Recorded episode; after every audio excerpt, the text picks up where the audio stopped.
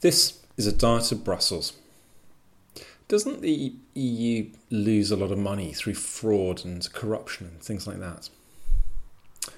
Well, this is a question, and it's a question I get asked a lot whenever I talk about the EU at public gatherings. Different ways of thinking about this.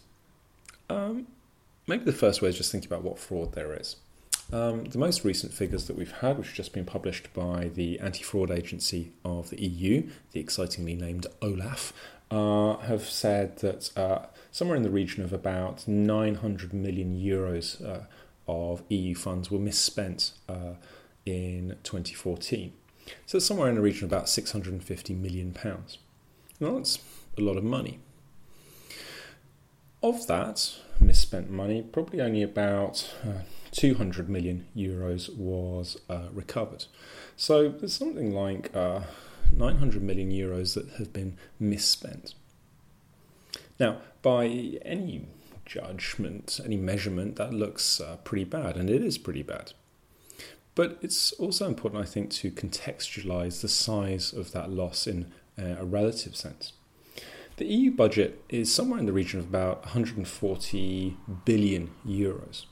So, if we're looking at uh, the amount of uh, misspending, uh, it's probably the same kind of volume, uh, percentage of misspending that uh, the UK's National Audit Office identified with welfare payments in 2013.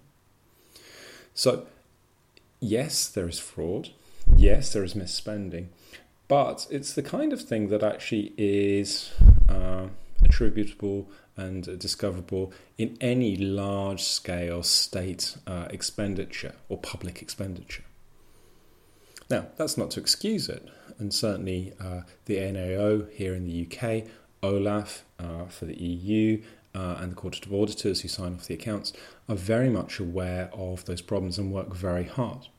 And the EU has taken uh, increasing steps in recent years, not least with the establishment of OLAF itself, uh, to replace its rather uh, weak uh, predecessor, in trying to bring uh, prosecutions where there's deliberate fraud, and also to try and improve processes so that misspending doesn't happen.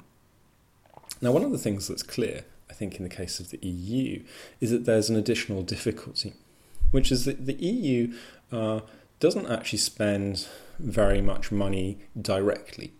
Most of the money that it spends is money which it gives to national authorities or authorities within member states to spend either by itself or match funded against uh, uh, funds coming from other sources.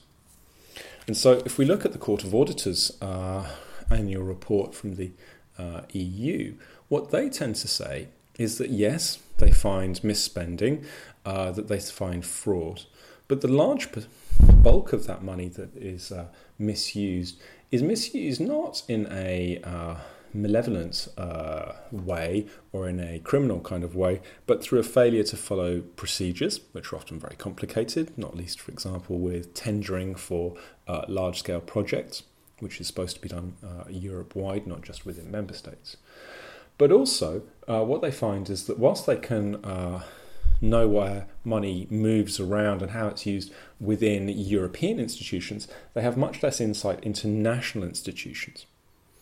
Now, national auditing bodies uh, are responsible uh, in large part for that kind of work, and they're doing uh, more and more work to try and address that. But there's clearly a gap that uh, there isn't uh, the authority of the Court of Auditors or of OLAF to look into national uh, accounts and to identify and process trace where money is used or misused. So, yes, we need to have, I think, a, a balanced or at least a, um, a, contextualized understanding. There's certainly a problem. Um, one of the things that's interesting, I think, is that you know often I say, "Oh, well, the EU hasn't signed off its accounts uh, ever, uh, or for a very long time." And if you look at the Court of Auditors website, they've actually signed off the accounts for the past uh, seven or eight years now. Um, the thing that they can't sign is uh, something called a statement of assurance, which says that there are no problems whatsoever in the accounts. Now, uh, that's largely for the reasons that I've talked about, about the split between European and national uh, authorities. But it's also worth saying that uh, uh, here in the UK, uh, the uh, NAO has also made clear that if it had to sign a similar kind of uh, statement and assurance, uh, it wouldn't be able to do the same too.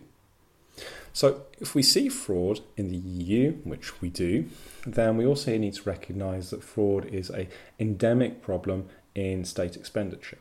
Now, that might lead us to some questions about the role of the state and what we might do, but I think for now we'll leave it at that.